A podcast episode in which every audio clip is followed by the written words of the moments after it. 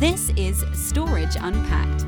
Subscribe at storageunpacked.com. This is Chris Evans with a Storage Unpacked podcast, and I'm here today with a returning guest, and that is Al Yanes from the PCI SIG. In fact, president and chair of the PCI SIG. Al.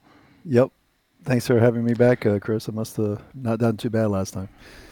Oh, it was great last time. In fact, you were on the podcast the last time in March 2022, which was only six months ago, to talk about PCIe 6.0, the specification. Actually, I remember that really quite well because we recorded that and I was in a hotel room and I was really worried that the broadband connection wouldn't really work, but it worked out really well. So good. Uh, it's good to have you back would you like to just take a second and just give everybody an idea what you do? Because you know you're not just the uh, president of the PCI SIG; you have another job, a day job as well. sure, I, I, work for IBM. Um, we, we just chatted, uh, Chris, at the Flash Memory Summit. So actually, we work, did, yeah. yeah. So I actually work on in on Flash controllers for uh, IBM. So has a PCI Express connection. So you know, I, I work where I, sort sort of where I play, if you will. Yeah, perfect. Now, we talked about the PCIe 6.0 specification back in March. And when we met at Flash Memory Summit only, well, actually, it's just over a m- month ago, isn't it? It's That's about right. five weeks ago. We were talking about the PCIe 7.0 specification. And I thought it would be great to just get you to come and have a quick chat, give us an idea of where we stand with that, what will be part of that and just help people continue to understand the timelines of six and seven as things start to get rolled out. So, what were you announcing? What were you talking to me about at that event? Sure. Um, in June, in, in, our developers conference, we did announce that uh, we're going to go to PCIe 7.0 in three years in 2025. Uh, that'll be our target for the specification release. So we're excited. We're, we seem to be settling on a three-year cadence. You know, we're settling on a three-year cadence. The industry is settling on a three-year cadence. Everybody expects or wants their I/O bandwidth to double every three years.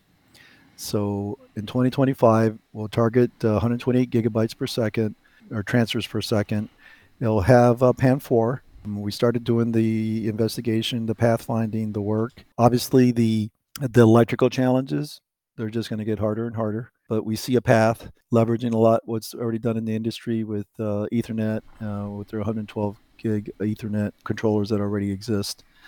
So yeah, we're excited. Uh, we seem to have a good cadence here, as I mentioned, three years at the Flash Memory Summit. And Chris, as you saw, there was a lot of 5.0 announcements.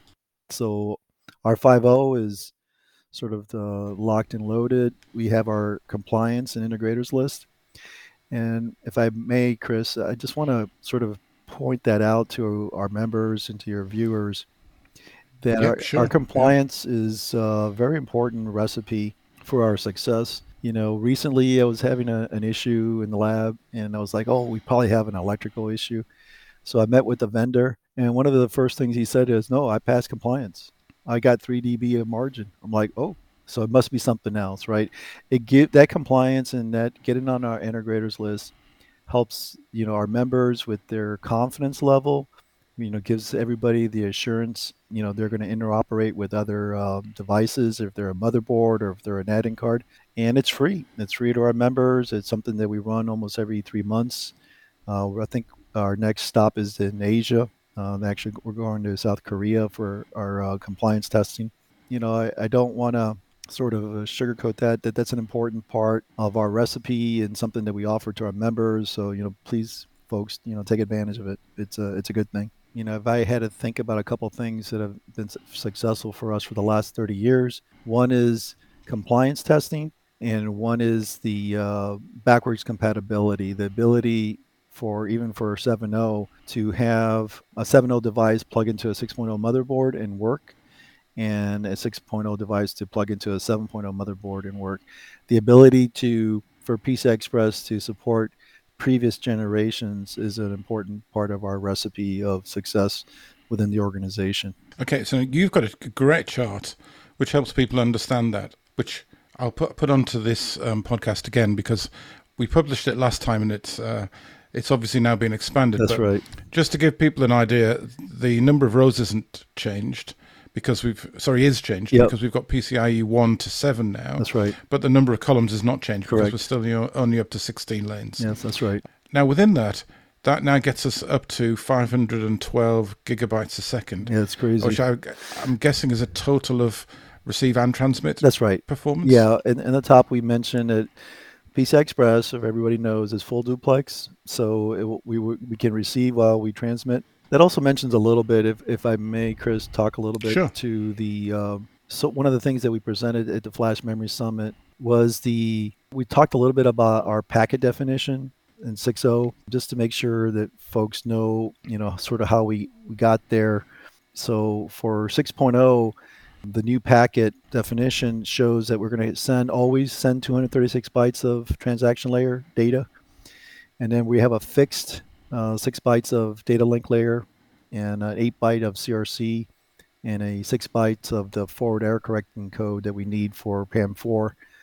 PAM4 kind of drove us to a fixed set of bytes, and with these this definition that we came up with, we're always able to guarantee uh, flow control with the six bytes of data link layer. The retry mechanism that we have for PCIe 6.0 using the increased uh, eight bytes of CRC. So that's kind of how we we got around the uh, low latency in the forward error correcting code because Ethernet tends to use a bigger bigger value and so it causes a greater uh, latency uh, impact. Okay, we always talk about throughput, though, don't we? We talk about throughput a lot. We think that um, everything, well, people very quickly think everything's about throughput, but actually, latency is super important. Yeah. And as we, without, I'm not leading you on to talk about uh, technology in specifics, but when we look at things like CXL coming up and other technologies that potentially will want as low a latency as possible because they're connecting memory, the latency issue becomes really interesting to make sure we, you know, we're, we're really focused on that. Yeah, and as you mentioned, CXL is um, using PCI Express, and yes, and they have a lot of different uh, solutions and applications, and low latency is is for sure one of the one of the criteria that they like about PCI Express. So, in terms of looking back at our diagram again, so we now have seven rows, PCIe 1 to 7 dot X as, uh, as it's written. So, just to remind ourselves, compatibility is forward and backwards across any of those Correct. versions, isn't it? Amazing. We talked about this last time, but I don't know of any technology that does it to the same degree, Yeah, that, to be honest. we, we uh, keep thinking it's a challenge, and it is a challenge, but we keep executing, and our members love it. Uh, so we keep, you know, not letting that go. You know, sometimes if you define something as a goal, you you can achieve it. While if you sort of give up on it, you know, it's it's gone and it's, it's gone forever. So we keep making it a goal, and we keep uh, having our engineers and figure out ways to to support it. So, in terms of what, what else is in 7, is this just going to be a, a performance boost? No, I'm sure Because the- it look Yeah, I'm, I'm sorry, Chris. Uh, yeah, I'm sure the protocol team is also going to continue to uh, come up with ideas, um, Right. maintaining power. Um, I think we chatted a little bit. The automotive space is one of our new targets. So maybe the automotive space folks, um, we need to do some changes to make it more uh, adoptable for automotive. So yeah, the protocol team is is always cooking things up. So I, I still expect them to come up with the protocol efficiencies or new features to support some of these alternate protocols or you know o- other technology niches that we want to um, you know increase our adoption in. Power then. Let you just you mentioned briefly power i think. That one this might seem like a really stupid uh, comment but it just seems to me that if you want to put twice as much data through a, a, a connection then potentially you're pushing electrons a lot harder through that connection. So maybe you have to have uh, a higher power throughput in order to achieve that. Uh, in simple terms i don't you know i'm not trying to get into the detail of exactly how it works but clearly, power efficiency is going to be an, an increasing problem the faster we push these uh, sort of interfaces. Yeah, uh, and, and like you said, the laws of physics uh, we can't change them uh, no matter what we do. Um, yeah, But uh, what the, sort of the the mantra that we talk about is that a by two PCIe 7.0 solution will be more power efficient than a by four PCIe 6.0 solution. In other words, running two uh, lanes faster is more power efficient than running four lanes sort of slower at, at equivalent bandwidth. So that's kind of our mantra that we don't take a step backwards, that we're still as good or better than the previous generation. Power per bandwidth. That's the criteria that we like to use. Right. So I'm looking at your diagram again. Again, we'll publish this. And in there, you've effectively diagonally striped equivalent speeds in in the same color, so that there's like a rainbow effect across yeah. diagonally. Now, just looking at what you said there, that would say to me that PCIe 7 at times 2, which is 64 gigabytes a second, has the equivalent to PCIe 6 at four lanes. That's right. Giving you 64 gigabytes a second. That's right. You're saying that the aim is always to make that 64 gigabytes a second on the higher PCIe version release more power efficient. Yeah, that what I'm saying is that the same bandwidth in both that running those two lanes at twice the speed is more power efficient than running the four lanes at the you know half the speed. So same bandwidth, but if you go to a by two 7.0, that's going to be bandwidth per per watts is going to be more uh, efficient than a, a by four PCIe 6.0 solution. Right. And could we apply that logic across the whole diagram? Oh yeah. So oh for sure. We can just say that if we look at it, yes. that that that fits across the board. Yeah. So I think that's quite an important thing for people who are looking at systems design, isn't it? You know. Oh yeah. Uh, you know that's one of the reasons that uh, somebody may at the even they may not go to the next generation for increased bandwidth. They may go there to like we mentioned before, cable solutions that you know are sensitive to how how big is my cable. So if I have a by four, that's not going to work in my in my box. But oh, by two, yeah, I can cable that. Um, the cable is going to cost less. There's less wires that I, I need to cable. Or my package, my package maybe can't support a by eight solution in PCIe 5.0, but if I can go to a PCIe 7.0 by two, maybe that's going to fit my package or reduce my cost of my of my chip or whatever. We got this you know plethora of options and depending on your needs depending on your application you can pick and choose. And it may not be because of the higher bandwidth it may be because of the less lanes. Right.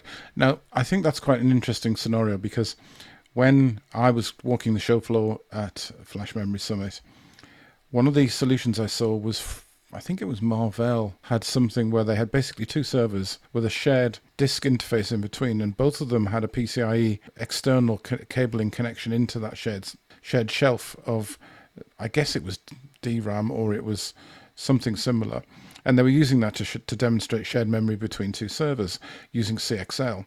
Now that to me seems like a bit of an example of where you think that might make sense, where you want to minimize the number of lanes because of the, the cable density and, and the cost Correct. and everything. And it sounds to me that this is going to be very interesting as we start to look at CXL because now there's even more choice. It's not going to be a case of saying, I'll just stick something in the box because the whole protocol is going to develop into something that could expand very, very much physically, not just, you know, being in the same box.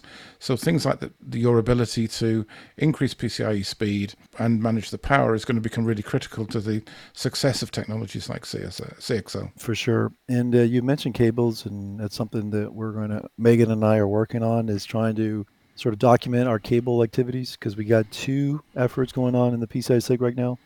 Uh, we're trying to standardize an internal cable specification and an external cable specification to support these higher clock speeds 5.0 6.0 to make them low cost and to sort of uh, rally the industry over two specifications so we can all um, use a common cable spec for internal and external usage. So that's one of the another effort that we have inside the SIG, and here in the next couple weeks we'll be able to share with you uh, what some of our status is for that. Now, all of this is really interesting to me because we've ended up with a situation where, when I went around Flash Memory Summit, I saw a lot of not bespoke hardware being built but a lot more focus on the detail of the hardware. So I saw solutions that, for instance, were end to end database server through storage through networking all in one package.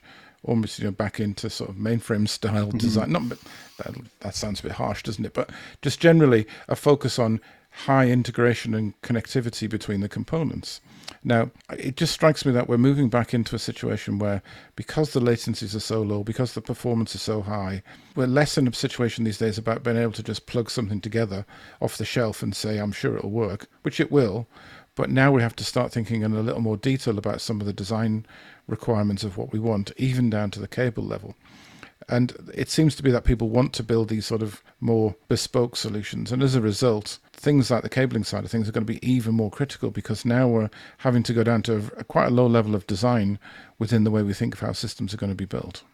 Yeah, and everybody's trying to differentiate themselves. So if they look at the whole problem end to end, maybe I can you know do a tweak here and gain an advantage, and do a tweak over there and gain an advantage.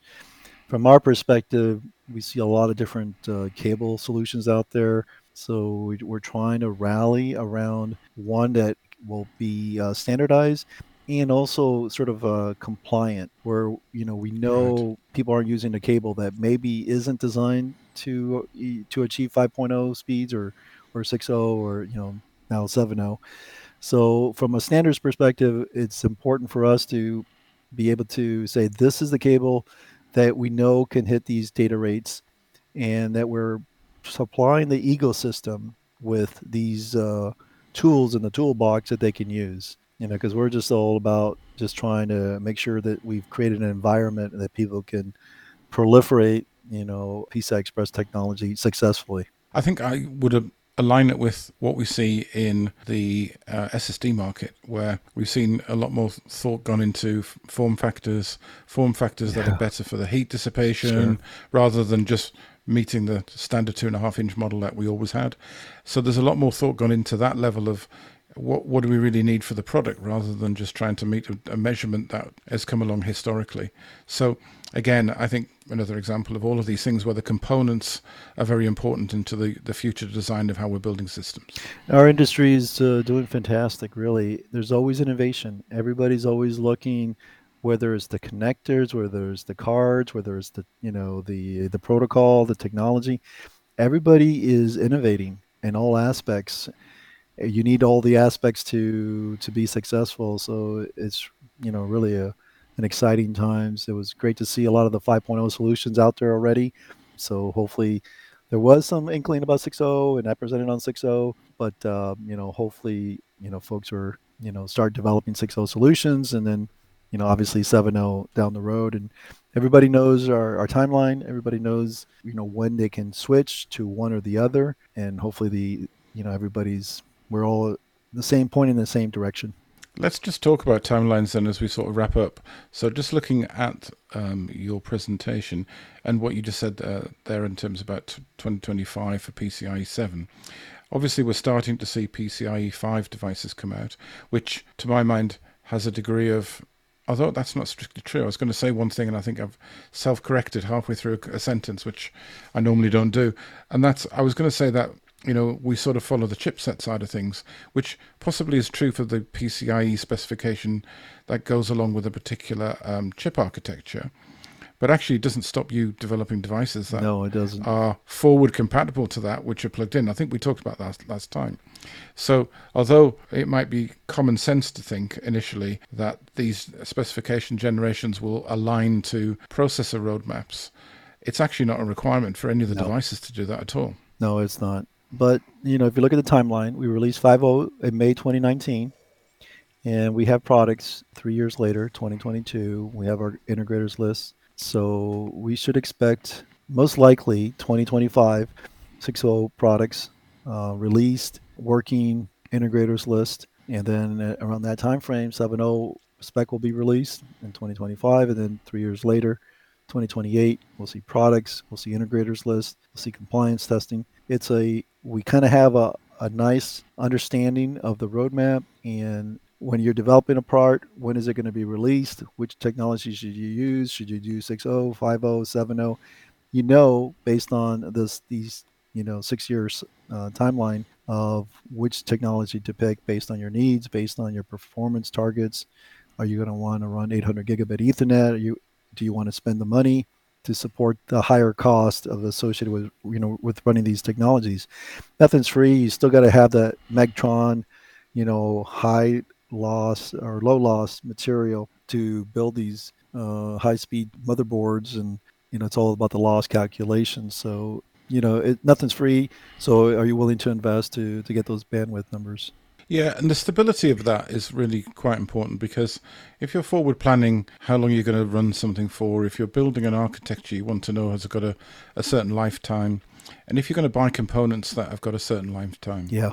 You want to know that you're not going to suddenly find that they've been obsoleted because of something like, oh, well, we've moved on to the next generation of motherboard. And then Yeah. all those devices you just bought, sorry, none of those work anymore. Perfect. So Yeah. that's a really important thing, I think, to have that stability and that predictability around how these sort of things are developed, because then it really does help you do your, planning. And in the days as we start to talk more, a lot more about ESG and our sustainability and how we actually uh, build efficient systems, not just ones that deliver for the application. That sort of thing is going to become, I think, a discussion point more and more. Yeah, and that's back to my backward compatibility, right? I can develop this. Yeah, exactly. I developed this 5.0 solution and I can still keep using it even though the motherboards that came in 6.0, you know, we're not the add-in card guys are not tied into the motherboard development or the processor roadmaps. You can you can sort of disjointly develop these things and you know that they're all going to converge. You know you're not going to lose any business. Um, you can go to the next technology node to replace it down the road, but it's uh, the backward compatibility helps a lot with the business model. It's a it's a really a Yeah. business model way of getting folks to do it. And like you said, everybody knows that PCI Express has got legs because we announced 7.0. You know, you you know if you do one PAM4 device uh, serializer, you know you can use it again because we're going to use it on on oh. 7.0. Yeah, brilliant. Sal, that was really interesting. It's great to get an update on it, and you know, six months in, we've got an, another, you know, another update, which is really uh, interesting and useful to help us understand where this is headed. Now, if I'm people are listening to this and they want to go and find out a bit more information, uh, can we point them towards, say, blogs or websites, other sorts of material? Where where should we uh, point them to? Yeah, so we have a www.pcisig.com. Chris, we got 933 members. If you're not a member, please join. Be part of the development of these specifications, and you know have firsthand information of when the specifications get released. You know we're one single tier, like we mentioned before, organization, very open, very open IP policy, reciprocal, non-discriminatory. So it's a it's a good place to develop specifications. Brilliant, Al. Thanks for your time again. I look forward to catching up the next time. I'm not sure when that's going to be because theoretically it's another three years before PCIe 8, but I'm sure there'll be an excuse or a reason to chat, if I not Flash so. Memory Summit next year. But until then, thanks for that, for uh, chatting with us and uh, good to catch up. All right, thanks, Chris. My pleasure. You've been listening to Storage Unpacked. For show notes and more, subscribe at storageunpacked.com.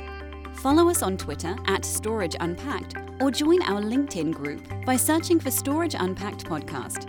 You can find us on all good podcatchers, including Apple Podcasts, Google Podcasts, and Spotify. Thanks for listening.